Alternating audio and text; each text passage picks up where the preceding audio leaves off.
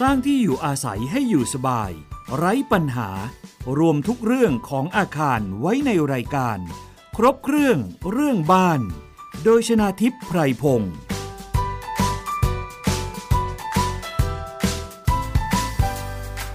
สวัสดีค่ะ คุณผู้ฟังคะขอต้อนรับเข้าสู่รายการครบเครื่องเรื่องบ้านค่ะ ติดตามรับฟังได้ทางวิทยุไทย PBS นะคะ และนอกจากนั้นท่านที่อยู่ในจังหวัดเชียงใหม่ค่ะ สามารถติดตามได้ผ่านสถานีวิทยุนะคะ เสียงสื่อสารมวลชน มหาวิทยาลัยเชียงใหม่ค่ะ วันนี้ดิฉันชนะทิพไพรพงศ์ดำเนินรายการเช่นเคยนะคะ แต่ว่าไม่ได้มาคนเดียวค่ะ วันนี้เราจะมาติดตามเกี่ยวกับเรื่องของอาคารให้เช่า จริง ๆ แล้วเนี่ย สคบ นะคะ หรือสำนักงานคณะกรรมการคุ้มครองผู้บริโภคเนี่ย ออกประกาศเมื่อปี 2561 ให้ธุรกิจเช่าอาคารเป็นธุรกิจควบคุมสัญญา แล้วก็มีรายละเอียดอีกเยอะเลยนะคะ โดยเฉพาะประเด็นหลักๆ ก็คือการที่กำหนดให้ผู้ประกอบธุรกิจ ให้เช่าอาคารเนี่ยนะคะ ก็ต้องมีการระบุเกี่ยวกับเรื่องของค่าน้ำค่าไฟที่จ่ายตามจริง ไม่เกินที่การไฟฟ้าหรือการประปาเก็บนะคะ แต่ว่าเรื่องนี้เนี่ยล่าสุดนี้นะคะ มีการเปิดรับฟังความคิดเห็นเพื่อที่จะปรับปรุงกฎหมายนี้อีกครั้งหนึ่ง แต่จะเป็นอย่างไรวันนี้ดิฉันได้เรียนเชิญทั้งฝั่งของเครือข่ายผู้บริโภคนะคะ แล้วก็ทางด้านผู้ประกอบการหอพักมาพูดคุยกันในรายการนะคะ ก็ขอต้อนรับค่ะ คุณปฐมพงษ์เจียมอุดมศิลป์นะคะ คณะอนุกรรมการ คออบช ด้านที่อยู่อาศัยนะคะ สวัสดีค่ะ สวัสดีครับ เป็นประจำนะคะ แขกแขกประจำของรายการนะคะ แล้วก็อีกท่านหนึ่งค่ะ คุณมดนะคะ ผู้ประกอบการหอพักค่ะ สวัสดีค่ะ ค่ะ สวัสดีค่ะ แต่มดขอออกตัวนิดนึงนะคะว่าสิ่งที่มาพูดวันนี้นะคะ มันไม่ใช่ไม่ใช่เป็นเอ่อความคิดของผู้ประกอบการทั้งหมดนะคะ ค่ะ มดขอพูดในนามผู้ประกอบการคนหนึ่งสิ่งที่พูดออกมาเนี่ยเป็นประสบการณ์ที่เราอาจจะได้ประสบเอง หรือได้ฟังจากเพื่อนที่เรารู้จัก แต่มันไม่ได้หมายรวมถึงว่ากลุ่มผู้ประกอบการทั้งหมด ทั่วประเทศไทยเนี่ยคิดแบบนั้นนะ ค่ะ คะ เพราะว่าการดำเนินธุรกิจห้องเช่าเนี่ยมีหลากหลายมากค่ะ เข้าใจเลยนะคะ คุณมด เพราะว่า ค่ะ โดยปกติแล้วเนี่ยเอ่อเวลาเราจะไปเช่าอาคาร เป็นที่พักอาศัยสักหลังหนึ่งเนี่ยนะคะ สักห้องหนึ่งเนี่ยมันก็จะมีทั้งราคาที่แตกต่างกัน ขนาดของห้องพักหรือแม้แต่ในเรื่องของบริการที่แตกต่างกัน บางหอพัก บางห้องพักก็อาจจะมีรั้วรอบขอบชิดมีห้องกว้าง แบบเป็นบริการอีกแบบหนึ่ง แต่ห้องเช่าบางแห่งก็มีลักษณะตั้งแต่ราคาพันกว่าบาท 2,000 แล้วในกรุงเทพและต่างจังหวัด ราคารวมถึงคุณภาพต่างๆ ก็ต่างกันด้วยนะคะ วันนี้เอาเป็นว่าทางคุณมดมาพูดคุยในแง่มุมของธุรกิจที่คุณมดเองประกอบธุรกิจห้องเช่าหรือว่าหรือว่าอาพาร์ตเมนต์มาใช่ไหมคะ ใช่ค่ะ ค่ะ ไม่ทราบว่าคุณมดนี่มีประกอบธุรกิจด้านนี้มากี่ปีแล้วคะ เออประมาณ 15 ปีค่ะ ค่ะ 15 ปีนะคะ ค่ะ ในกรุงเทพใช่ไหมคะ ในกรุงเทพค่ะ ที่ผ่านมาจัดการอะไรยังไงคะ เกี่ยวกับธุรกิจนี้ คืออย่างเช่นเอ่อเรื่องของค่าเช่าหรือว่าการจัดการภายในธุรกิจนี้อะค่ะ ถ้าเป็นเรื่องของค่าเช่านะคะ ค่ะ คือโดยปกติสมัยก่อนนะคะ เราก็จะค่อนข้างเราจะลงเอ่อหมายถึงว่าเราจะลงในสัญญาเลยนะคะ ค่ะ เพื่อให้ผู้เช่าเนี่ยทราบว่าผู้เช่าต้องปฏิบัติยังไง ค่ะ และเราจะปฏิบัติกับผู้เช่ายังไง อย่างเช่นสมัยก่อนเราก็จะบอกว่าถึงวันนี้นะ คุณต้องจ่ายเงินนะ ไม่อย่างนั้นเราก็จะมีมาตรการต่างๆ จากเบาไปหาหนัก ค่ะ ที่จะทำใช่ไหมคะ แต่โดยปัจจุบันเนี้ยเอ่อหลังจากที่ประกาศฉบับเดิม ฉบับเรียกว่าฉบับใหม่ออกมาแล้วกันนะคะ ค่ะ ที่เพิ่งเริ่มมีการใช้นะคะเมื่อเมื่อหนึ่งปีที่ผ่านมาเนี่ยปัญหาเนี้ยยอมรับนะคะว่าการจ่ายเงินเนี้ยค่อนข้างล่าช้า หมายถึง ค่อนข้ ตัวผู้เช่าจ่ายเงินให้ผู้ประกอบการล่าช้า ใช่ค่ะ หรือผู้ประกอบการที่เป็นเพื่อนบางคนก็บอกว่า เมื่อก่อนอ่ะประมาณ4ี่ห้าห้องเองนะ ค่ะ เออเดี๋ยวนี้ทำไม 20 ห้อง ค้างค่าเช่า ค้างค่าเช่า หรือจ่ายล่าช้า ใช่ค่ะ แล้วก็เราก็ไม่คือถ้าเป็นผู้ประกอบการที่ดีนะคะ ค่ะ จะไม่กล้าทำอะไร อือฮึ เพราะว่าเรารู้อยู่แล้วว่าการที่จะเข้าไปเอ่อยกเลิกสัญญา หรือการที่จะระงับการให้บริการน้ำไฟเนี่ยมันทำค่อนข้างยาก ค่ะ อย่างยกเลิกสัญญานะคะ ค่ะ เราต้องใช้เวลาถึง 60 วัน อืม ถึงจะยกเลิกสัญญาได้ตามประกาศฉบับนี้ ค่ะ ฉบับใหม่เนี่ยนะคะ แต่มันทำให้ความเสียหายเนี่ยเกิดขึ้นเยอะ เพราะว่าอย่างเท่าที่ทราบเท่าที่ทราบนะคะ คือค่าประกันเราเก็บได้แค่หนึ่งเดือน ค่ะ ค่าช่องล่วงหน้าเราเก็บได้แค่หนึ่งเดือน ฉะนั้นเนี่ยคิดดูนะคะว่า 60 วันเราถึงจะ เอาผู้เช่าคนนี้ออก ค่ะ จากหอเราได้ ค่ะ ความเสียหายเกิดขึ้นเยอะนะคะ น้ำไฟที่เกิดขึ้น อีกประการหนึ่งนะคะ ที่ผู้ประกอบการเนี่ยกลัวมากที่สุดคือไม่มีไม่หนี ไม่จ่าย ค่ะ ยกเลิกไปแล้วไม่ออก บอกฉันจะอยู่จะทำยังไง ไม่สามารถทำอะไรได้นะคะ หรือประเภทว่าลูกค้าเนี่ยทิ้งห้องไปเลย ไม่จ่ายเงิน ค่ะ ล็อกห้องไว้ ไม่กลับมาด้วย แล้วไม่ขนของออกไปด้วย ไม่ขนของไปด้วย คือปัญหานี้เป็นปัญหา เรียกว่าหนักอกหนักใจ ค่ะ จริง ๆ ค่ะ สมัยก่อนเนี่ยนะคะ เราก็จะมิตรจิตมิตรใจนะคะ ค่ะ เช่น เออจริง ๆ แล้วเนี่ยสมมติว่าผู้เช่าสมมติมดนะคะ ผู้เช่าเนี่ยไม่จ่ายค่าห้อง ค่ะ สิ่งแรกที่มดจะดูเลยนะคะ คือเดือนที่แล้วเนี่ยค้างค่าเช่าเท่าไหร่ ค่าประกันเราเนี่ยพอไหมนะคะเออถ้าเป็นห้องพัดลมเนี่ยส่วนมากแล้วเนี่ยบอกตรงๆนะคะ เราก็จะให้ถึงสิ้นเดือนยังไม่ยังไม่อะไรเลยนะคะ แล้วเราก็จะดูว่าถ้าเป็นห้องแอร์เราจะดูว่าค่าเช่าเดือนที่แล้วเท่าไหร่ ค่ะ ปัจจุบันเนี่ยที่เขายังอยู่กับเราเนี่ยเราจะไปจดไฟล์ดูให้แม่บ้านไปจดเลยนะคะ ค่าไฟเนี่ยใช้เท่าไหร่ ค่ะ เราก็จะมาคำนวณดูว่าเฮ้ยเกินค่าประกันเรานะนะ ถ้าเกินค่าประกันเราแล้วเนี่ย ในสัญญาเราระบุว่าเราสามารถยกเลิกสัญญาได้ล็อกห้องคุณได้ อือฮึ เราก็ไปล็อกห้อง อืม อันนี้ก็คือก่อนประกาศสคบ ก่อนประกาศสคบ ค่ะ การล็อกห้องเพื่ออะไรคะ ปัญหาที่ผู้ประกอบการเจอเลยนะคะ คือ โทรไปแล้วไม่รับ ให้แม่บ้านไปตาม ไม่เปิดห้องไม่อยู่ห้อง ค่ะ นะคะ ไม่มีการเจอกันเลย จนกว่าเราจะบอกว่าเออน้องขาพี่จะตัดไฟแล้วนะคะ หรือว่าพี่จะล็อกห้องแล้วนะคะ ลูกค้าถึงจะมาเจอเรา อืม ค่ะ ค่ะ หรือเราไม่การที่เราบอกว่าเราจะล็อกห้องหรือตัดไฟเนี่ยไม่ได้หมายความว่าเราอยากจะยกเลิกสัญญาผู้เช่า แต่แค่อยากจะให้เขาเนี่ยเข้ามาคุยกันซิจะเอายังไง ค่ะ เออดิฉันเนี่ยพูดตรงๆนะคะ ผ่อนจ่ายก็ยังมีเลยค่ะ อ๋อ ค่ะ คือ ผ่อน ถ้า จ่ายค่าเช่านะคะ ไม่ใช่ผ่อนจ่ายค่าประกันด้วยนะคะ ค่ะ ค่ะ อันนี้ก็คือปัญหาที่เกิดขึ้นก่อน ก่อนที่จะมีประกาศ ค่ะ ของคณะกรรมการว่าด้วยสัญญาให้ธุรกิจให้เช่าอาคารเพื่ออยู่อาศัยเป็นธุรกิจควบคุมสัญญานะคะ ค่ะ ทีนี้เราลองมาฟังรายละเอียดที่เปิดรับฟังความคิดเห็นกันไปค่ะคุณปฐมพงศ์นอกจากเรื่องของสัญญาที่จะต้องระบุทุกอย่างในสัญญาแล้ว ไม่ว่าจะเป็นค่าเช่าล่วงหน้าค่าประกัน ระบุค่าเช่า ระบุเกี่ยวกับเรื่องของถ้าผิดสัญญาจะทำยังไงบ้าง 1 2 3 รวมถึงค่าน้ำค่าไฟ แล้วก็ความเสียหายเมื่อบอกเลิกสัญญาอะไรอย่างเงี้ยค่ะ ครับก่อนก่อนที่เราจะคุยถึงเรื่อง คือเราวันเนี้ยเรากำลังคุยถึงเรื่องที่สำนักงานคณะกรรมการเอ่อเพื่อการคุ้มครองผู้บริโภคหรือสคบเนี่ย ค่ะ เขาเปิดรับฟังความคิดเห็น คือเขาจะจะทำการปรับปรุงประกาศของคณะกรรมการว่าด้วยสัญญานะฮะอย่างที่คุณน้ำบอก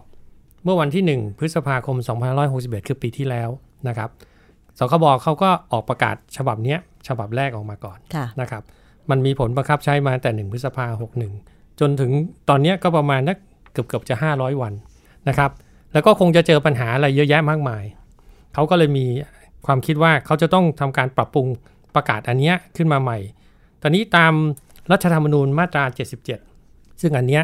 ตอนนี้ก็จะเป็นชนักติดหลัง ค่ะ ของคนที่ทำกฎหมายทั้งหมดว่า จะต้องมีการเปิดให้รับฟังความคิดเห็นของผู้ที่เกี่ยวข้อง ต้องมีการวิเคราะห์ผลกระทบที่อาจเกิดขึ้น ของกฎหมายจากรอบด้านและเป็นระบบ ค่ะ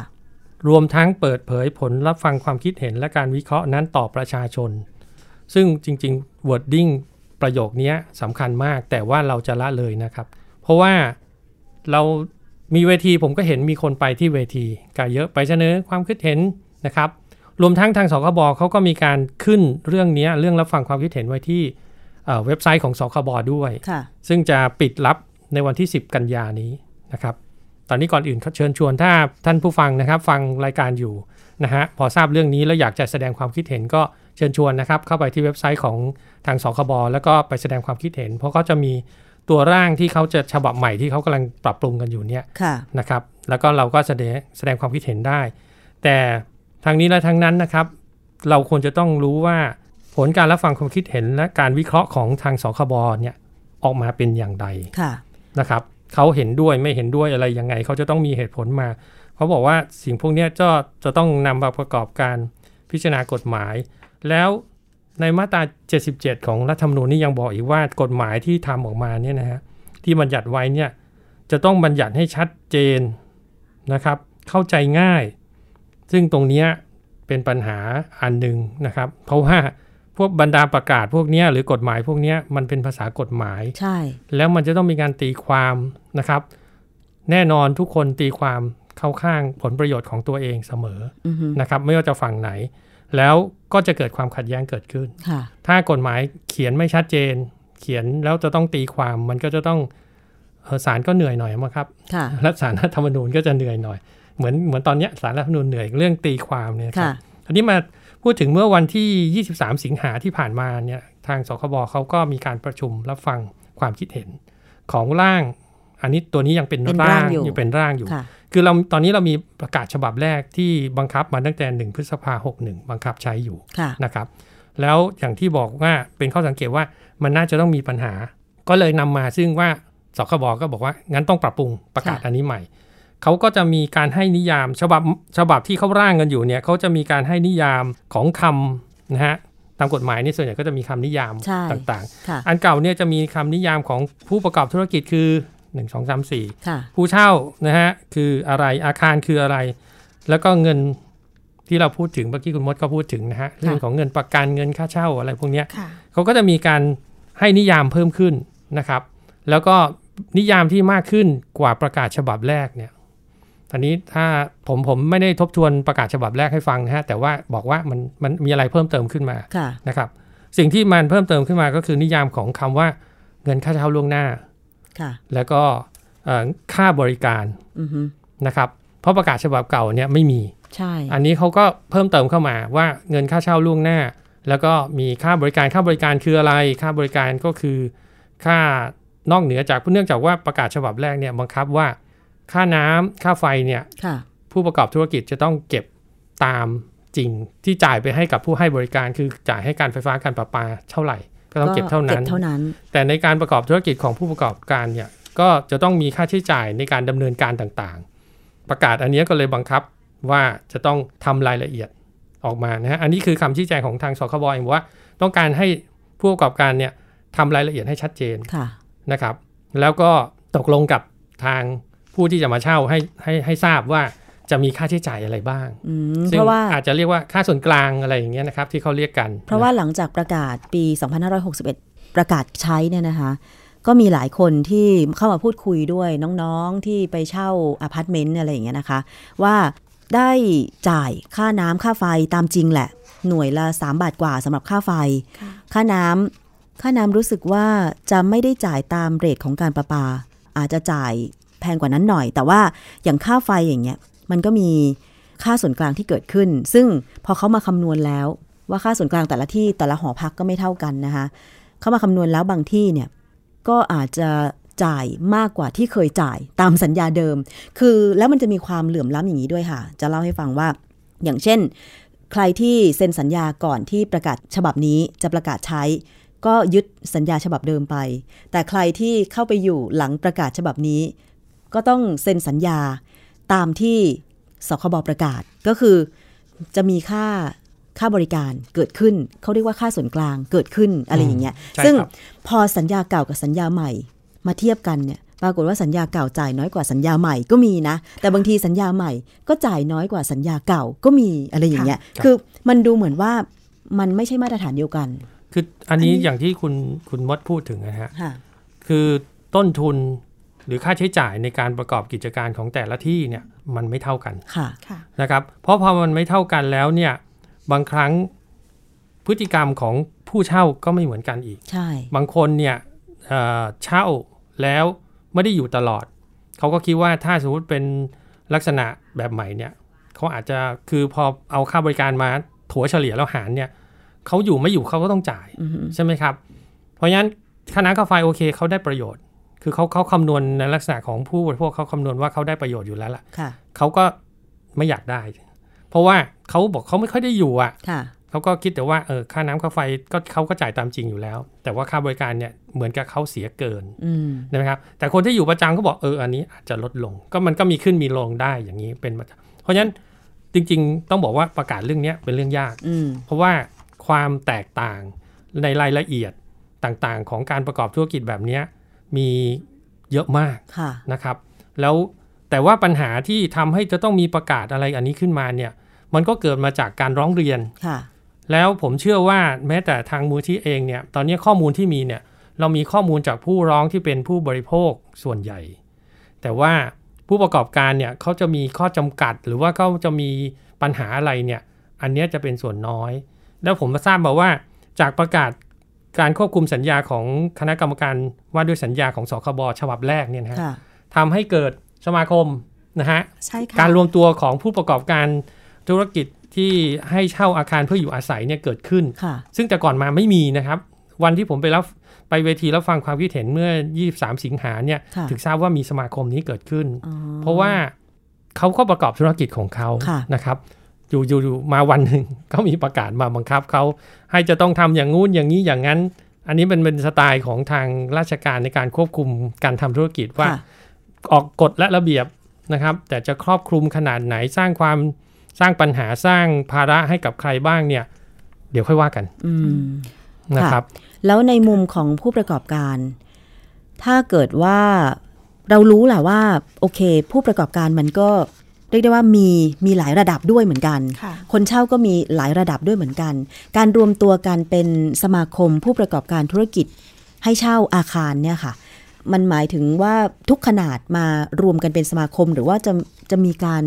แบ่งแยกว่าอันนี้อพาร์ตเมนต์อันนี้ห้องเช่า อันนี้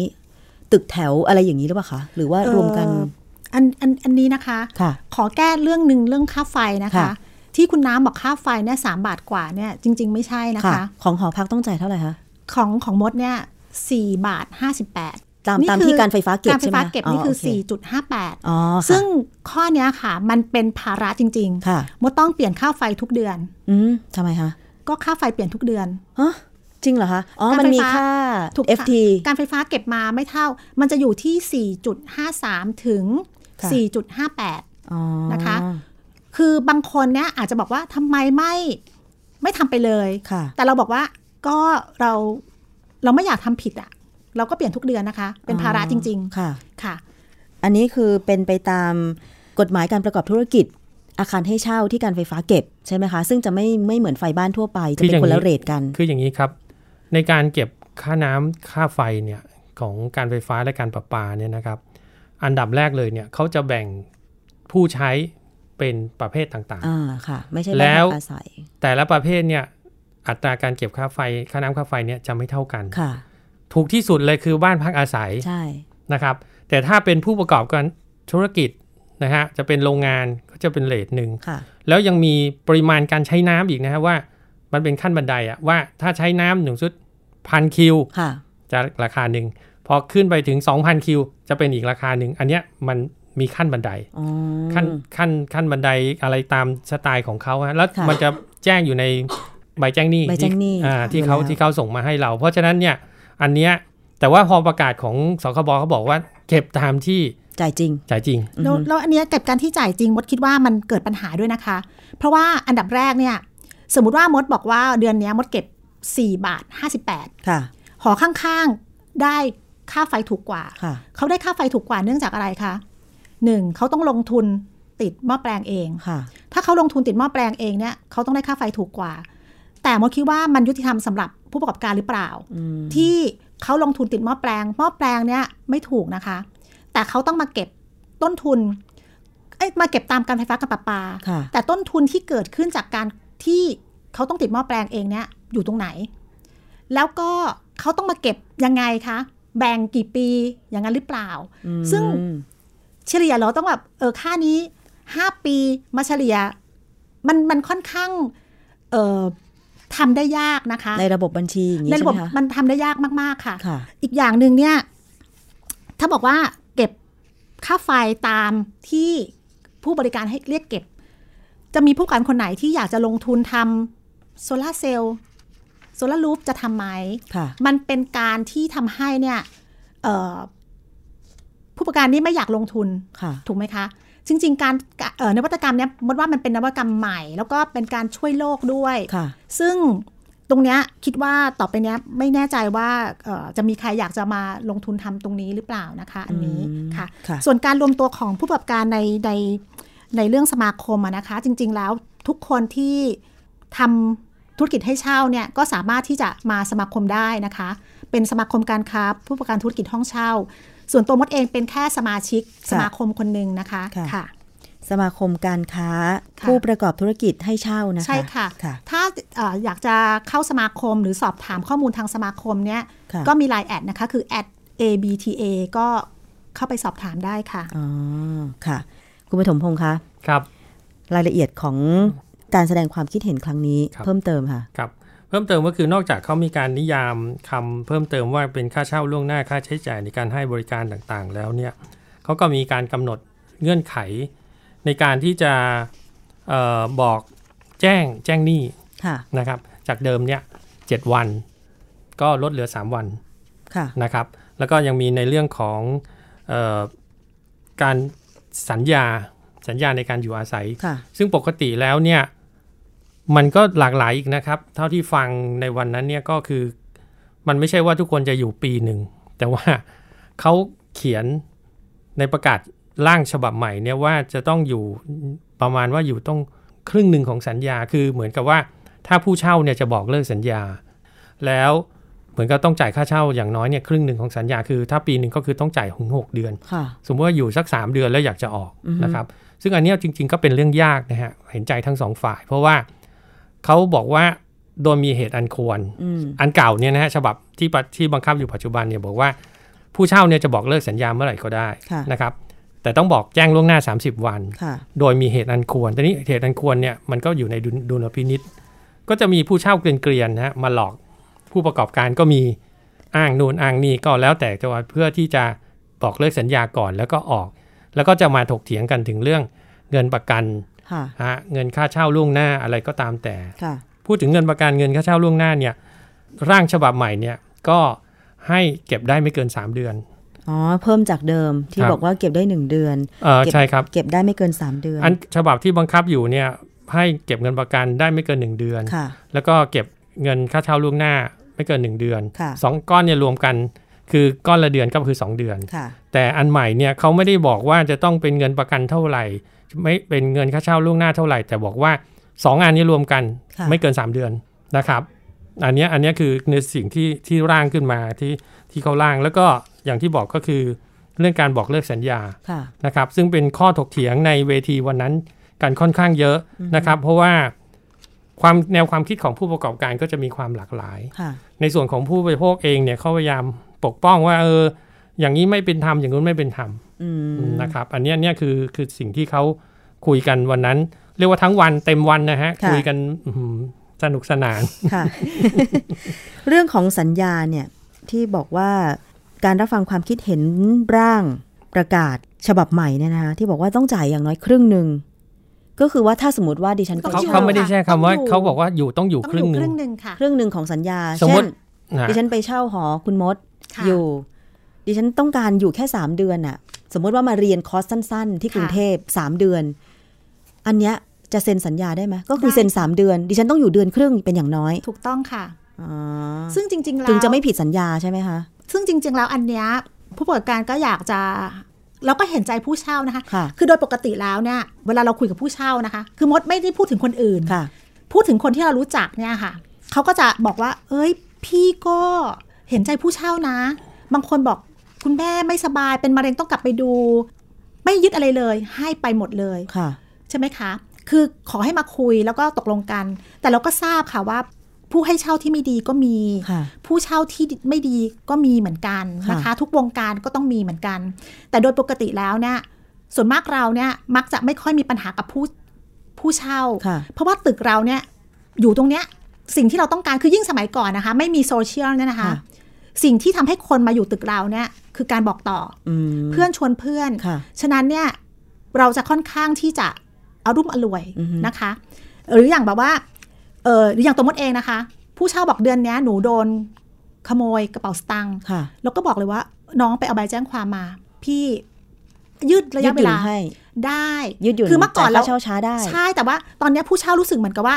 เราถูกบีบบังคับให้ยินยอมใช่ไหมคะ ซึ่งเมื่อก่อนปกติแล้วเนี่ย เราเนี่ยมีความเอื้ออารีกันอยู่แล้ว คือคนอยู่มา 2 ปี 3 ปีเนี่ยค่ะ ค่ะ มีความเป็นเพื่อนกันอยู่แล้วอะค่ะ เห็น อืม หน้ากันนะคะ ค่ะ ทีนี้เนี่ยอย่างที่บอกว่าอยู่กึ่งหนึ่งแล้วออกได้เนี่ย อันเนี้ยไม่ใช่จากมดเองนะคะ วันนั้นที่ไปประชุมก็มีผู้ประกอบการท่านหนึ่ง ค่ะ ที่พูดบอกว่า เออแบบเนี้ย ความเป็นธรรมเนี่ยอยู่ตรงไหน อ่าฮะ ผู้เช่าไม่สามารถที่จะขึ้นค่าเช่าได้ ค่ะ นะคะ หรือไม่สามารถจะเปลี่ยนแปลงค่าอื่น ๆ ได้เลย จนกว่าจะหมดสัญญา ค่ะ นั่นหมายความว่า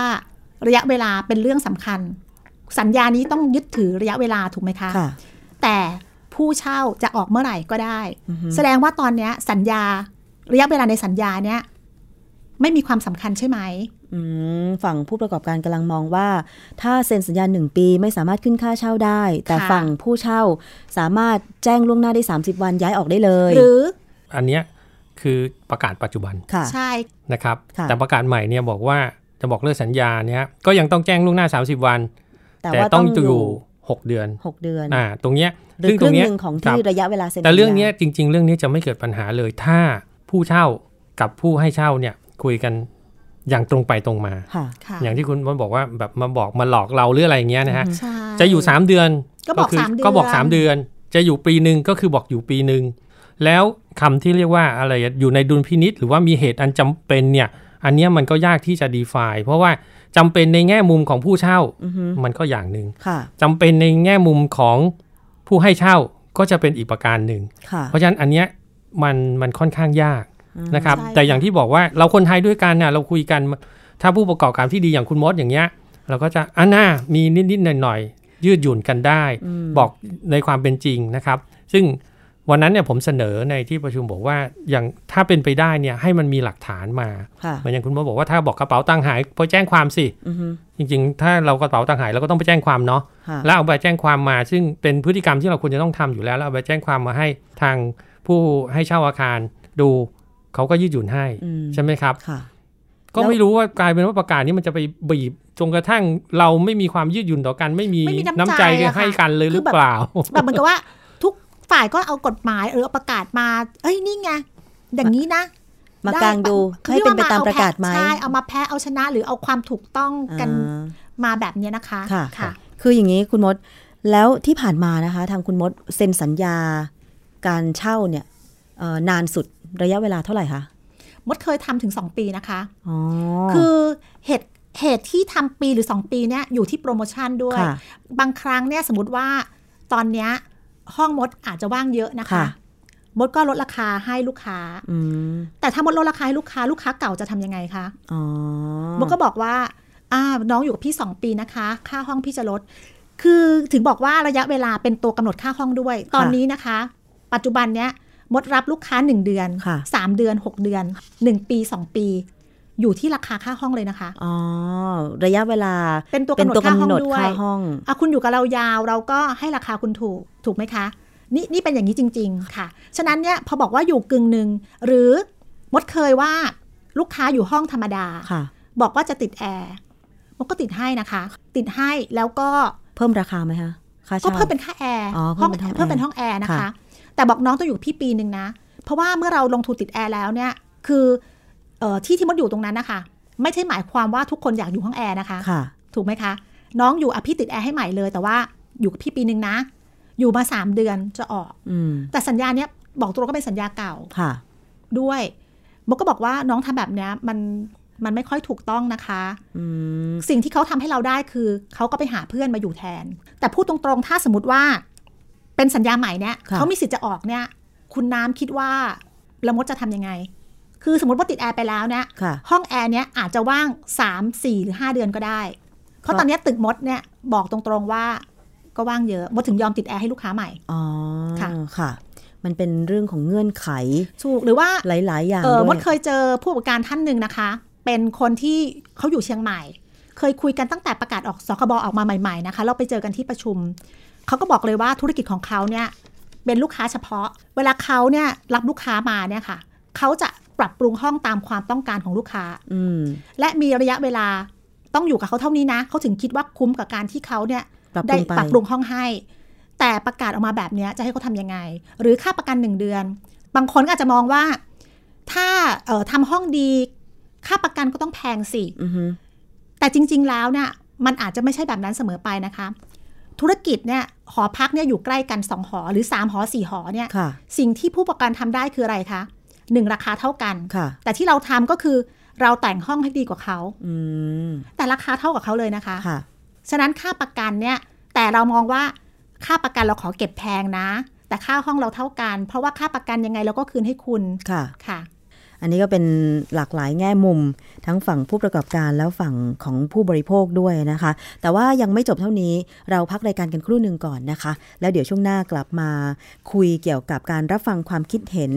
ประกาศคณะกรรมการว่าด้วยสัญญานะคะ เรื่องให้ธุรกิจการให้เช่าอาคารเพื่ออยู่อาศัยเป็นธุรกิจที่ควบคุมสัญญากันต่อดีกว่านะคะ พักครู่เดียวค่ะ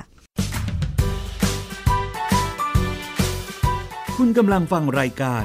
ครบเครื่องเรื่องบ้าน ทางวิทยุไทย PBS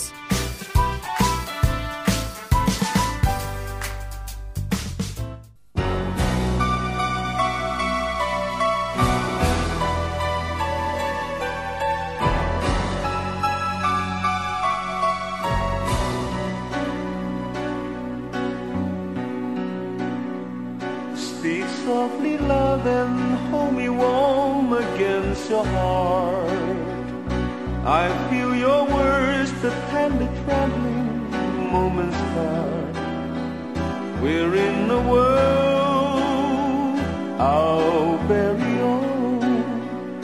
sharing a love that only few have ever known wine color days warmed by the sun, deep velvet nights when we are warm. Speak softly, love, so no one hears us but the sky. The vows of love we make will live until we die. My life is yours, and all because you came into my world with love, so softly, love.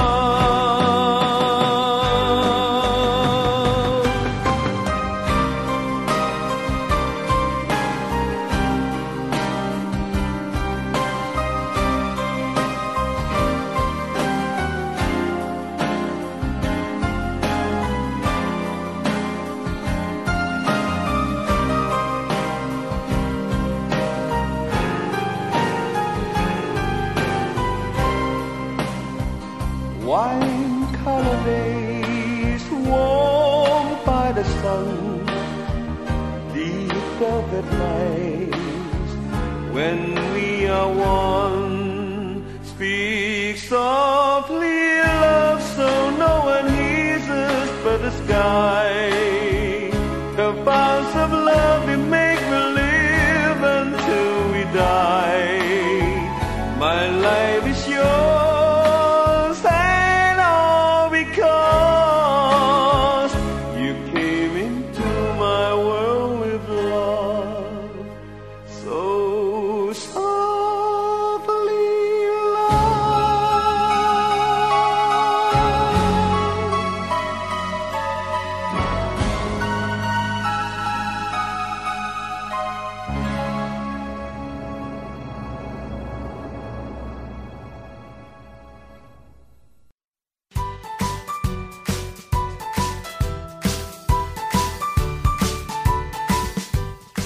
บ้านโน้น ห้องนี้ หรืออาคารไหน ๆ ก็อยู่สบายและปลอดภัยได้ กับรายการ ครบเครื่องเรื่องบ้าน โดยชนาทิพย์ไพรพงศ์ ค่ะเข้าสู่ช่วงที่ 2 ของรายการครบเครื่องเรื่องบ้านทางวิทยุไทย PBS นะคะ เราพูดคุยกันต่อค่ะ วันนี้ดิฉันมีแขกรับเชิญ 2 ท่านนะคะ คุณปฐมพงษ์เจียมอุดมศิลป์คณะกรรมการคออบช ด้านที่อยู่อาศัยนะคะ และอีกท่านหนึ่งคุณมดค่ะ เป็นผู้ประกอบการธุรกิจอาคารให้เช่าค่ะ วันนี้เราพูดคุยกันเกี่ยวกับปัญหาที่เกิดขึ้น ทั้งฝั่งผู้ประกอบการแล้วก็ทางฝั่งของเครือข่ายผู้บริโภคที่มีเรื่องร้องเรียนเข้าไป ไม่ว่าจะเป็นมูลนิธิเพื่อผู้บริโภค หรือแม้แต่ข่าวคราวที่เราได้ยินกันน่ะนะคะ เกี่ยวกับเอ่อการควบคุมสัญญาธุรกิจอาคารให้เช่า ไม่ว่าจะเป็นตัวสัญญาที่มีการระบุนะคะ เงื่อนไขต่างๆ ไว้ เมื่อกี้เราพูดถึงเรื่องของ การบอกเลิกสัญญาว่าบางทีมันก็ดูเหมือนว่า ถ้าเอาสัญญามากาง มันจะตึงเกินไป ทั้งฝั่งของผู้ประกอบธุรกิจแล้วก็ผู้เช่านะคะ ซึ่งอาจจะบางทีอาจจะคุยกันได้ หรือบางคนอาจจะ คุยกันไม่ได้ก็ได้อะไรอย่างเงี้ยมันมีเรื่องอื่นๆ อีกไหมคะที่ถูกหยิบยกขึ้นมา แล้วก็มีการแสดงความคิดเห็นกันค่ะ คุณปฐมพงศ์ อ๋อมีมีมีจริง ๆเขาไล่เรียงข้อเลยนะฮะ ไล่เรียงข้อเลย าในวันในวันที่รับฟังความคิดเห็นนะครับ แต่เดี๋ยวก่อนก่อนที่พูดตรงนั้นเนี่ยฮะอยากจะทำความเข้าใจกับท่านผู้ฟังนิดหนึ่งนะครับว่า ตรงเนี้ยเรากำลังเอาสิ่งที่เป็นข้อร้องเรียนของผู้บริโภค ซึ่งพอดีผมลืมทำกันบ้านว่า ปัจจุบันเนี่ยเรามีธุรกิจอาคารให้เช่าเพื่ออยู่อาศัยเนี่ยจำนวนกี่หน่วย แล้วจำนวนหน่วยเนี่ยแต่ผมว่ามันคงจะเยอะมาก คิดว่าเป็นล้านนะคะ อ่าเป็นล้าน แต่ว่าโดยตัวเลขที่ที่ที่คนที่มาร้องเรียนเนี่ยคือคนที่เขาคิดว่าเขามีปัญหา เปอร์เซ็นต์เนี่ยมันน้อย แต่ว่าทางหน่วยงานราชการก็ต้องทำงาน ค่ะ นะครับเขาก็คิดว่าในเมื่อมีผู้ร้องเรียนขึ้นมานะครับทางมูลที่เองก็รับเรื่องเข้ามา ที่ไทย PBS เองก็มีคนมา มีค่ะ มามาร้องเรียนเหมือนกัน ใช่ แต่แปลกนะฮะ มักจะได้ฟังจากผู้บริโภค แต่วันเนี้ยมิติใหม่ เราได้รับฟัง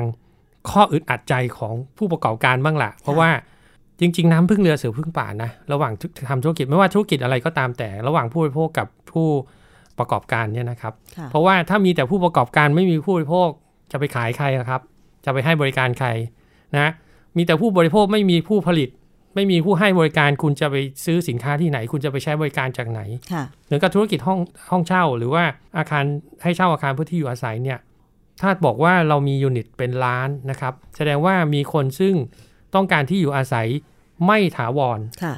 จำนวนไม่น้อย ใช่ ถ้าไม่มีผู้ประกอบการพวกนั้นเดือดร้อนแน่ ถูก นะครับ เพราะว่าเรามีคนย้ายถิ่นการทำงาน ๆครับ เดี๋ยวนี้ไม่เฉพาะต่างจังหวัดเข้ามาในกรุงเทพ กรุงเทพเองก็ไปต่างจังหวัดด้วยเหมือนกัน โอ้โหน้องสาวผมนี่เลยครับ อยู่กรุงเทพนี่ฮะไปปราจีนมั่งไปลบบุรีมั่งเขาก็ต้องไปหาธุรกิจให้เช่าเนี่ยครับพวกเนี้ยเพื่ออยู่อาศัยเพราะว่าเขาอยู่ไม่กี่ปี ค่ะ นะครับบางทีบางคนเขาก็ไม่อยากลงหลักปักฐานนะบางคนก็คิดว่าอันน่าต่อให้อยู่ตนเกษียณแล้วฉันก็จะกลับบ้าน ค่ะ เพราะฉะนั้นพวกนี้จะเป็นอะไรซึ่งเรียกว่าเอื้อประโยชน์ซึ่งกันและกัน ค่ะ นะครับแต่ว่าสิ่งที่เรากำลังพูดเนี่ยเราเอาหยิบยกปัญหาซึ่งมีมีเรื่องแล้วเดี๋ยวนี้โซเชียลก็จะกระจายเรื่องพวกนี้มากขึ้น เอามาเพื่อที่จะกำหนดกฎเกณฑ์ต่างๆ แต่ว่าจะกำหนดยังไงก็ตามเนี่ยในความเห็นของผมเองเนี่ยนะครับก็บอกว่าจะต้องอยู่ด้วยกันได้ทั้งผู้ประกอบการและผู้บริโภค ค่ะ ไม่มีการเอาเปรียบซึ่งกันและกันจนมากเกินไป แต่ถึงที่เรากำลังพูดเนี่ยเพราะว่าเรากลัวว่าในผู้ประกอบการที่ไม่ดีหรือผู้บริโภคที่ไม่ดีเนี่ยจะมีการเอาเปรียบ หรือกระทะเลาะเบาะแว้งซึ่งกันและกันมากจนเกินไป ค่ะ นะครับ เพราะฉะนั้นอยากให้ทำความเข้าใจท่านผู้ฟังว่าเออเราก็ต้องฟังหูไว้หู ค่ะ นะฮะว่าอย่างเงี้ยเรื่องแบบเนี้ยแต่ว่าตอนนี้สิ่งที่เนี่ยก็สิ่งที่ปรากฏขึ้นก็คือ ทางสำนักงานคณะกรรมการคุ้มครองผู้บริโภคเนี่ยได้ทำการควบคุมสัญญาควบคุมมาแล้ว ค่ะ แล้วก็กำลังจะมีการเปลี่ยนแปลง เราก็กำลังมาพูดว่าไอ้สิ่งที่เปลี่ยนแปลงเนี่ยไหวไหม ค่ะ ในมุมของผู้บริโภค อาจจะบางข้อก็ดี บางข้อก็อาจจะรู้สึกว่าไม่ดี ค่ะ นะครับบางข้อนี้เองเนี่ยซึ่งเรารู้สึกว่าดีแต่ว่าผู้ประกอบการก็อาจจะรู้สึกว่าเขายากที่จะปฏิบัติ เพราะว่าเท่าที่สังเกตนะครับ ในการออกกฎหมายหลาย ๆ เรื่องเนี่ยผมเคยพูดในรายการนี้ว่าการออกกฎหมายเนี่ยมันการริดรอนสิทธิประชาชนคนไทยเราเนี่ยแหละครับ ค่ะ แล้วมันก็สร้างปัญหาสร้างภาระด้วยซ้ำไป อืม นะครับเพราะฉะนั้นตอนนี้ช่วงนี้เชิญชวนอีกครั้งหนึ่งว่า ยังอยู่ในช่วงรับฟังความคิดเห็น อืม นะครับ เราก็ควรจะเข้าไปเสนอความคิดเห็นอันเป็นประโยชน์ทำให้กฎหมายง่าย มีประโยชน์จริง ๆนะครับ แล้วก็ช่วยป้องกันไม่ให้คนที่เขาเนี่ยเป็นคนที่นิสัยไม่ดีอ่าพูดง่ายๆว่านิสัยไม่ดีเนี่ยจะสร้างความเดือดร้อนให้กับคนอื่น ผมคิดว่าถ้าผู้ประกอบการที่ดีหรือผู้บริโภคที่ดีเนี่ยก็คงไม่ได้มีปัญหาแล้วหรือไม่มีผลกระทบจากประกาศอันนี้มากมายนัก อันอันนี้มดอยากจะขอเรียนถามนิดนึงด้วยนะคะ คือว่าจริง ๆ แล้วเนี่ยคือแสดงว่าอย่างนี้เหมือนกับว่า การที่การที่มีคนร้องเรียนในกลุ่มน้อยๆเนี่ยนะคะ ก็ทำให้คนส่วนใหญ่คือจริง ๆ แล้วประกาศฉบับเนี้ยมีผลต่อมีบางข้อ ซึ่งมีผลต่อผู้บริโภคด้วยนะคะ ค่ะ แล้วก็สร้างภาระกับผู้ประกอบการที่มากเกินไป แล้วที่ผู้ประกอบการพูดกันมากแล้วกลัวกันมากเลย คือโทษ คือ อั ก ตราโทษ อัตราโทษที่ทำ กำหนด ที่กำหนดไว้ ค่ะ มันค่อนข้างที่จะรุนแรงคือเราตอนแรกที่ออกมานะคะ ค่ะ อมีการพูดกันด้วยความ เรียกว่าโกรธว่า เฮ้ยทำไมโทษเรามันถึงขั้นจำคุกเลยเหรอ ค่ะ หรือว่าเออต้องปรับสัญญาละหนึ่งแสนตอนนี้เพิ่มเป็นสองแสนแล้ว ค่ะ อันเนี้ยเลยเลยเลยอยากเรียนถามนิดนึงว่าปกติแล้วเนี่ยค่ะ เมื่อธุรกิจ ที่เป็นธุรกิจที่ควบคุมสัญญาเนี่ยค่ะ มักจะมีลักษณะยังไงคะ ธุรกิจหอพักเข้าธุรกิจควบคุมสัญญาจริงหรือเปล่าคะ คืออย่างนี้ครับ คณะกรรมการว่าด้วยสัญญาเนี่ยเขาจะมีการลักษณะทำอยู่สองอย่าง ค่ะ นะครับอย่างหนึ่งก็คือการควบคุมสัญญา เราจะเห็นเนี่ยตอนนี้ที่เรากำลังคุยถึงเรื่องว่าควบคุมสัญญาเนื่องหมายความว่า ส่วนใหญ่ก็คือให้มีข้อความอะไรได้ ให้มีอะไรไม่ได้ ค่ะ เพราะว่าเวลาที่ผู้มาเช่ากับผู้ให้เช่าเนี่ยมาเจอกันต้องทำสัญญา ค่ะ แล้วก็นะสัญญาต้องเป็นสัญญานะสัญญากันไว้ยังไงก็ต้องเป็นแบบนั้น ไม่ใช่ว่า นะ ฝั่ง เขา ผู้ประกอบการอยากจะใส่อะไรเข้าไปก็ใส่ อ่าครับ ผู้บริโภคบอกว่าแย้งอะไรก็แย้ง เพียงแต่ว่าเขาจะบังคับว่า ต้องใส่อะไรบ้าง ต้องมีอะไรบ้าง หรือห้ามมีข้อความอะไรบ้าง ค่ะ อันนี้คือการควบคุมสัญญา ค่ะ อะไรที่ไม่ได้ห้ามคุณใส่ได้ ค่ะ นะครับ อะไรที่ห้ามใส่ไม่ได้นะครับ อะไรบอกว่าต้องมีคุณต้องมี อือฮึ ไม่มีไม่ได้ นี่คือควบคุมสัญญา ค่ะ แต่ว่าถ้าอย่างอาคารชุดนะฮะอาคารชุดที่เราคุยกันหลาย ๆ ครั้งเนี่ยเขาจะมีสัญญามาตรฐาน อืม ซึ่งอันนั้นเนี่ยจะมีแบบฟอร์มมาตรฐาน เรียกว่าเรามาเติมคำในช่องว่าง ตึกตึกตึกหนึ่งสองสามสี่นะครับ แล้วส่วนที่เกินจากมาตรฐานเนี่ยจากที่มาตรฐานกำหนดไว้ถ้าเกิดมีโผล่ขึ้นมา แล้วไม่เป็นคุณต่อผู้บริโภคไม่มีผลบังคับใช้ อันนั้นคือมีกำหนดสัญญามาตรฐาน อืม นะครับ อันนี้คือควบคุม ซึ่งส่วนใหญ่เนี่ยคณะกรรมการว่าด้วยเรื่องสัญญาของสคบเนี่ยเขาจะใช้ลักษณะควบคุม ค่ะ เพราะอย่างอาคารชุดเนี่ยคนที่ออกสัญญามาตรฐานคือกรมที่ดินนะครับ หรืออย่างซื้อขายรถบัตรเครดิตอะไรพวกเนี้ย ก็ พ ต้องคววกนี้ บคุมสัญญาเหมือนกัน อ่าเขาจะควบคุมสัญญาแล้วก็เป็นลักษณะที่มีการประกาศไว้จนกระทั่งมันไม่มีเรื่องร้องเรียนของผู้เช่าอาคาร เพื่ออยู่อาศัยเนี่ยก็เลยทำให้คณะกรรมการเนี่ยออกประกาศขึ้นมา ค่ะ นะครับ แล้วก็ก็ยังงงนะฮะเพิ่ง 500 วันก็จะมีการปรับปรุง ค่ะ แล้วอีกอย่างหนึ่งก็คือตอนเนี้ยมีการฟ้องคดีในศาลปกครอง ค่ะ เกี่ยวกับประกาศการควบคุมธุรกิจให้เช่าเนี่ยของส ผู้ คบ เช่าฟ้องหรือผู้ประกอบการฟ้องค่ะ เออไม่แน่ใจนะฮะ ผมไม่แน่ใจอันนี้โทษทอนโทษทีผมไม่ได้หาข้อมูลมาว่า แต่ที่ทราบมาเนี่ยก็คือมีการฟ้องคดีอยู่ในศาลแล้วศาลยังไม่ตัดสิน อืม เพราะฉะนั้นศาลยังไม่ตัดสินเนี่ยสิ่งที่เรากำลังคุยกันอยู่วันนี้เรื่องสัญกร่างสัญญาฉบับใหม่เนี่ยจะได้ใช้หรือไม่ใช้ก็ยังไม่ทราบนะครับ อาจจะต้องรอ การ คือต้ ตั อ ด งรอ สิน จริงๆ ที่ค้างค้างๆอยู่ในศาลก่อน ใช่ครับว่าศาลจะว่ายังไง ค่ะ เพราะรู้สึกว่าถ้าศาลตัดสินออกมาอย่างหนึ่งก็จะมีผลแบบหนึ่งศาลตัดสินอีกแบบหนึ่งไม่รู้จะมีผลขนาดไหน เพราะว่าผมไม่ได้เห็นร่างคำฟ้องด้วยนะครับว่าฟ้องเรื่องเรื่องอะไรไง แต่ว่าเอ่อข่าววงในบอกว่าตอนเนี้ยอ่าประกาศฉบับแรกเนี่ยถูกฟ้องอยู่ และตอนแรกเนี่ยมีการขอคุ้มครองชั่วคราวแต่ไม่ได้รับงั้นประกาศก็เลยยังมีผลบังคับอยู่ณปัจจุบันนะครับ แต่ถ้ามุมมองผมเนี่ย แสดงว่าสคบเนี่ยตั้งธงไว้ว่าเขาจะแก้ไขประกาศแน่ ๆ ไม่ว่าศาลจะออกมาในแง่มุมไหนนะครับ อันนี้เขาจะรับฟังความคิดเห็นกี่ครั้งอะคะ เขารับฟังความคิดเห็นที่ผมไปนี่เป็นครั้งแรก ค่ะ แล้วเขาก็เอาไว้ แต่อย่าง บ น้อยต้องสามครั้งหรือเปล่าคะ ในในในรัฐธรรมนูญไม่ได้เขียนว่ากี่ครั้ง แต่บอกว่าต้องรับฟังแล้วก็ต้องชี้แจงว่าสิ่งที่รับฟังไปเนี่ยเขาไปพิจารณาแล้วออกมาเป็นยังไง อ๋อ อย่างตอนเนี้ยอย่างเรื่องผังเมืองที่เราคุยกันครั้งก่อน ค่ะ ๆนะครับเขาก็มารับฟังความคิดเห็น ค่ะ เสร็จแล้วก็สิ่งที่ผู้บริโภคเองหรือว่าผู้ประกอบการเองต้องตามก็คือว่า ผลของการรับฟังความคิดเห็นเนี่ยออกมาเป็นแน่มุมไหน ค่ะ เพราะจริง ๆ แล้วถ้าถ้าตามขบวนการแล้วเนี่ย พอตอนนี้อันขั้นที่หนึ่งเขาร่างประกาศขึ้นมา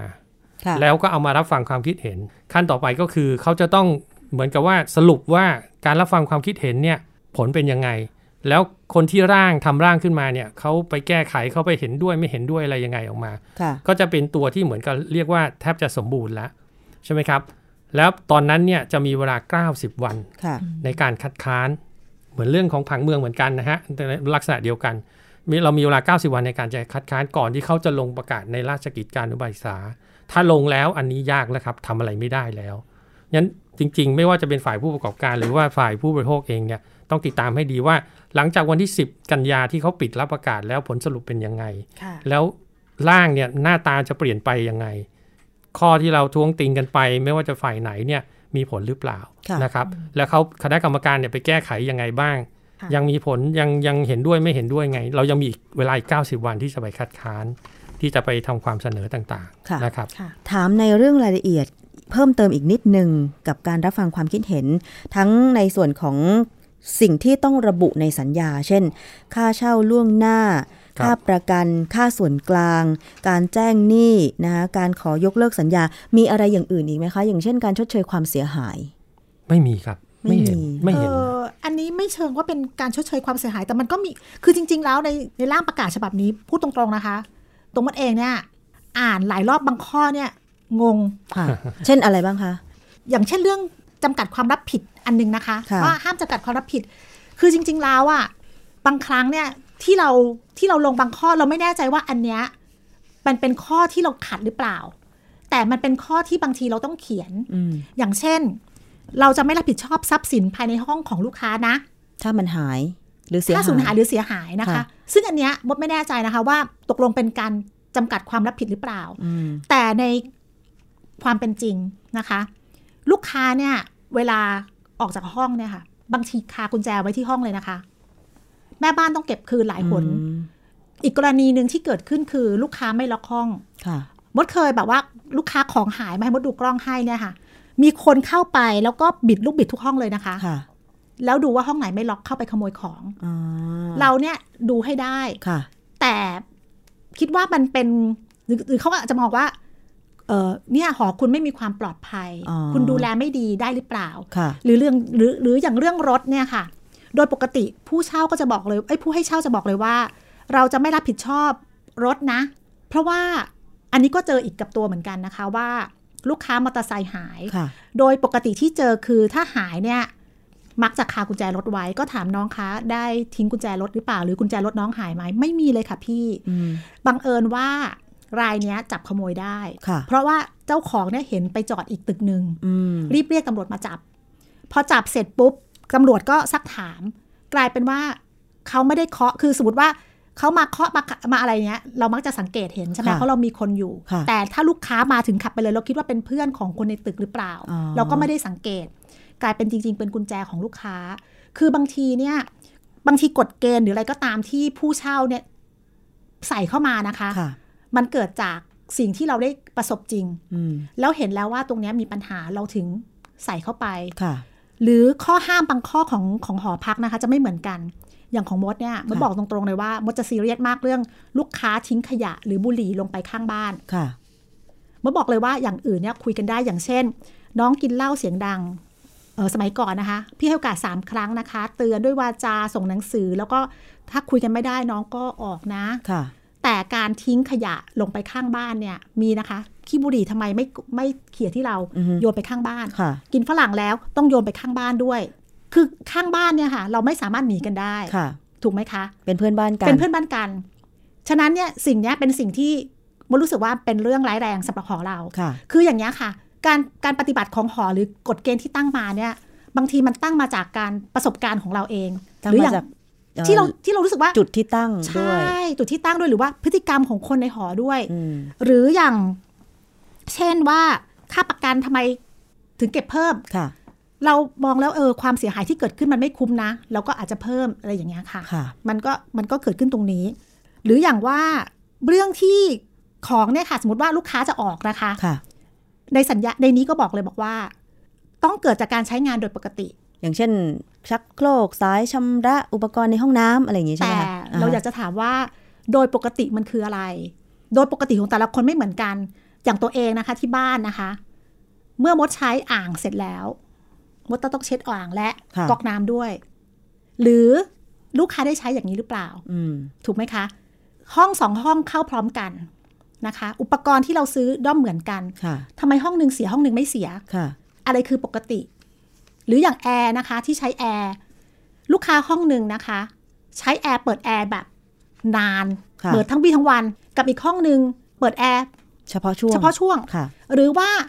ห้องนี้ไม่ทำความสะอาดเลยช่างแอร์เคยไปนะคะ บอกว่าเออคือแอร์ตันจนกระทั่งต้องล้างใหญ่ยะล้างใหญ่ไปถึงต้องถอดล้าง ค่ะ โดยปกติหอมดมดจะให้ล้างแอร์ฟรีปีละหนึ่งครั้ง ค่ะ ล้างให้ฟรีนะคะ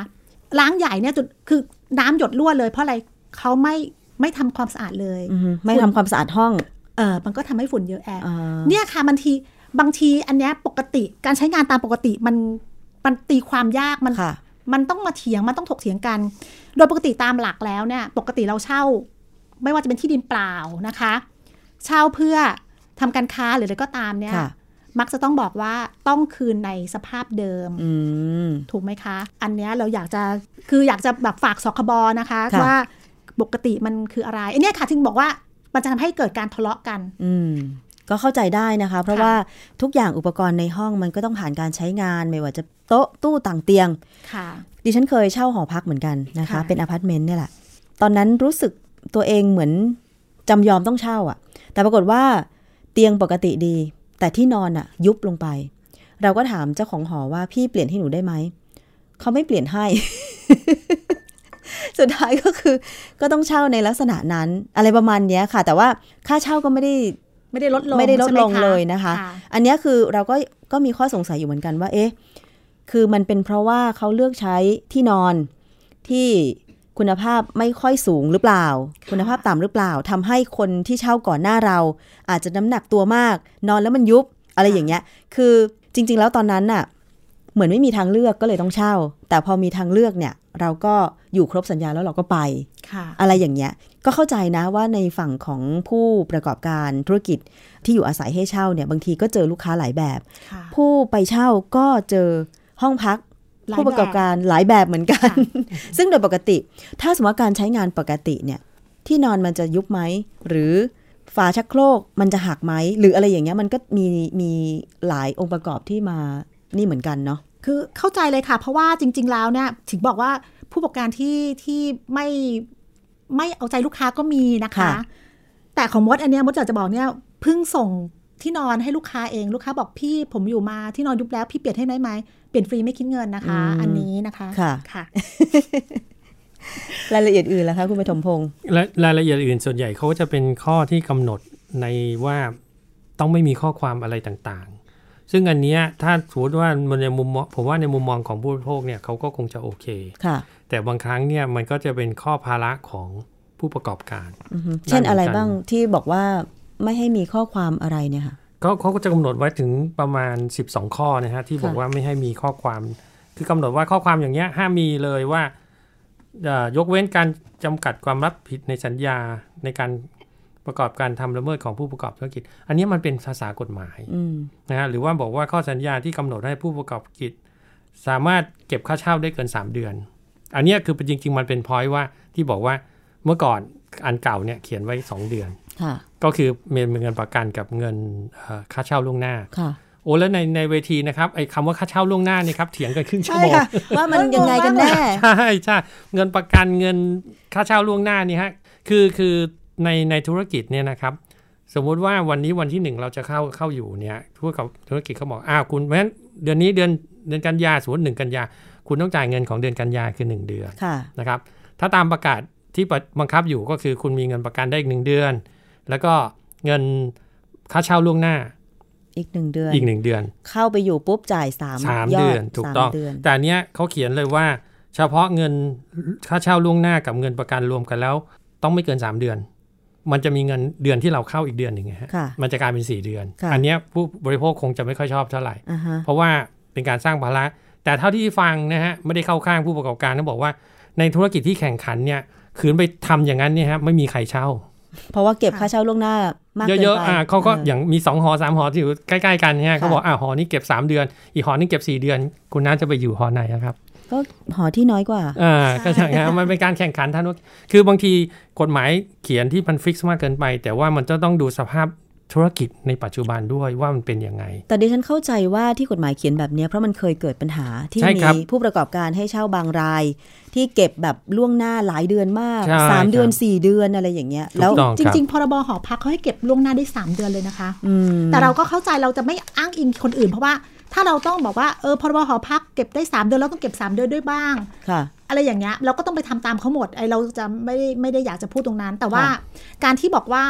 เป็นค่าเช่าเดือนปัจจุบัน ค่ะ ค่าเช่าเรื่องค่าเช่าห้องล่วงหน้าและค่าประกันเนี่ยเกิดความสับสนตอนนั้นเกิดความสับสนจริงๆ เพราะผู้เช่าบอกว่าอ้าวพี่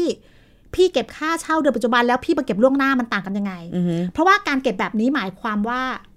เผื่อเดือนสุดท้าย จุ ที่จะออก เดือนปัจจุบันเนี่ยคือล่วงหน้าแล้ว อ่าฮะ สำหรับความเข้าใจเพราะว่าโดยปกติสมัยก่อนมดเก็บนะคะ ค่ะ มดจะเก็บค่าประกันสองเดือน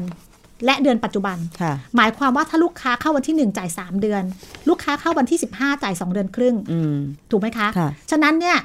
มันจะไม่งงมดจะไม่มีค่าเช่าล่วงหน้า ค่ะ ส่วนอีกตึกหนึ่งมดมีอีกตึกหนึ่งนะคะมดจะเก็บเอ่อค่าเช่าล่วงหน้าและค่าประกัน ถ้ามีค่าเช่าล่วงหน้าและค่าประกันหมายความว่ายังไง หมายความว่าไม่ว่าคุณเข้าวันที่ 15 คุณเข้าวันที่ 20 คุณเข้าวันที่ 5 คุณจ่ายเท่าเนี้ยเท่ากันเลย 1 ก้อน มันจะไม่เหมือนกัน ทีเนี้ยทำไมเราเราบอกว่าเราอยากได้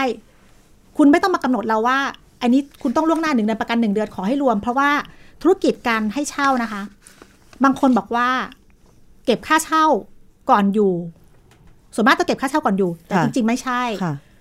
มีทั้งค่าเช่าก่อนอยู่และค่าเช่าหลังอยู่พอๆกัน พอกันเหรอคะ ถูกต้องค่ะ อืม คือไอ้ค่าเช่าล่วงหน้าเนี่ยเขาเขาเขียนไว้ในประกาศนะฮะว่า ถ้าเก็บค่าเช่าล่วงหน้าเดือนสุดท้ายที่จะออ จะ ก ชำระ ไม่ต้อง คื จ่าย นอ่า ใช่ไหมคะ เป็นการชำระค่าเช่าส่วนสุดท้ายเหมือนว่าเดี๋ยวเดือนกันยาจะออกแล้วเนี่ย ค่ะ เดือนกันยาไม่ต้องจ่ายเอาค่าเช่าล่วงหน้าเนี่ยมาจ่าย ใช่ อะไรประมาณอย่างนั้น ซึ่งวันนั้นเถียงกันเป็นชั่วโมง ใช่ เกิดความ ค่ะ สับสนมาก ว่าว่าอะไรเป็นอะไรนะครับ ถ้าไม่ไม่จ่ายค่าเช่าล่วงหน้า เดือนสุดท้ายที่จะออกก็ต้องจ่าย อ่าต้องจ่าย ถูกไหมคะ อ่า แต่ถ้าเก็บค่าเช่าล่วงหน้าไปแล้วเดือนสุดท้ายที่จะออกไม่ต้อง ไม่ จ่าย ต้องจ่าย ครับ แต่เรื่ คื อง น ของ แค่ เรื่อง เงินประกันมา ครั อะ บ ไรอย่างเงี้ย แต่เรื่องของเรื่องคือผู้บริโภคไม่อยากจะจ่ายอะไรที่มันเกินมากเกินไป อืม แต่ว่ากลายเป็นว่าตรงเนี้ยประกาศเสริมเข้ามา ผู้ประกอบการไม่เห็นด้วยด้วยนะครับ ที่จะเสริมตัวนี้เข้ามาว่าเออมีค่าเช่าล่วงหน้ามีนู่นมีนี่ทำให้เกิดความสับสนในการตีความ ค่ะ อย่างที่บอกนะฮะคือข้อความเนี่ยมันเป็นเหมือนข้อความทางด้านกฎหมาย ค่ะ แล้วเวลานั่นเนี่ยปุ๊บมันก็ต้องเกิดความตีความ อ่าฮะ ผู้ประกอบการก็ตีความไปอย่างหนึ่งอ่าผู้บริโภคก็ตีความไปอีกอย่างหนึ่งแล้วใครจะเป็นคนชี้ขาดล่ะครับ ตอนเนี้ยจะมีปัญหาเดี๋ยวอาจต้องมีอนุโยตราอะไรนะ อนุ อ ญา นุ โตตุลาการ เออพูดไม่ค่อยถูก อันเนี้ยมาตัดสินอีกหรือเปล่าเนี่ยจะวุ่นวายเนี่ย ค่ะ แล้วก็ข้อความที่เขากำหนดอื่นๆ นอกนั้นเนี่ยก็จะมีคือห้าม ห้ามเปลี่ยนแปลงค่าเช่านะครับ ห้ามริบเงินอะไรประกันนะครับ ที่เขียนเขียนไว้มีทั้งหมด 12 ข้อ ค่ะ นะครับในรายละเอียดผมคิดว่าอยากให้เข้าไปดู อือฮึ อ่านช่วยตีความหน่อย ค่ะ นะฮะคนที่เข้าไปเนี่ยช่วยตีความกันหน่อยด้วยเถอะว่าคุณอ่านแล้วเข้าใจยังไงนะครับเพราะว่าถ้าสมมุติว่ามีการเข้าใจผิดกันมากขึ้น หรือว่ามีความเข้าใจที่แตกต่างกันมากๆเนี่ยมันก็จะเกิดความลำยากลำบากในการบังคับใช้กฎหมายนะครับไม่ตรงตามเจตนารมณ์ของรัฐธรรมนูญมาตรา 77 ที่บอกว่ากฎหมายจะต้องเข้าเข้าถึงได้เข้าใจง่ายนะครับ อันนี้เข้าถึงได้แต่เข้าใจยากอืมจะเป็นอย่างนั้นไป จริงค่ะคือจริงๆ เราอยากจะให้ให้ออกอะไรมาก็ตามว่า เราไม่ต้องตีความผู้เช่ากับเราเข้าใจตรงกันเนี่ยดีที่สุด เพราะว่าจริง ๆ แล้วผู้เช่าก็มีหลายแบบ ค่ะ ผู้ให้เช่าก็มีหลายแบบบางคนเนี่ยอาจจะไม่เคยเรียนกฎหมายมาเลย ค่ะ นะคะ ซึ่งจริง ๆ แล้วฉบับเนี้ยมดบอกตรงๆมดอ่านบางข้อมดก็งงว่ามันคืออะไร ต้องถามว่าเออช่วยอธิบายหน่อยได้ไหมหรืออะไรอย่างเงี้ยนะคะ ค่ะ ซึ่งมดคิดว่าคนอย่างมดเนี่ย น่าจะมี เยอะ ที่จะไม่เข้าใจนะคะ ค่ะวันนี้ต้องขอบคุณคุณปฐมพงษ์เจียมอุดมศิลป์นะคะคณะกรรมการคออบชด้านที่อยู่อาศัย แล้วก็ทางคุณมดผู้ประกอบการธุรกิจอาคารให้เช่าด้วยนะคะ ที่เข้ามาพูดคุยกันใน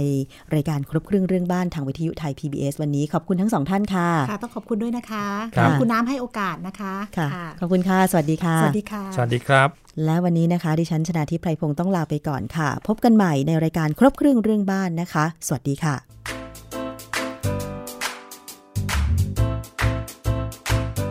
ติดตามรายการ ครบเครื่องเรื่องบ้าน ทางวิทยุไทย PBS ฟังย้อนหลังได้ที่ เว็บไซต์ thaipbsradio.com แอปพลิเคชัน Thai PBS Radio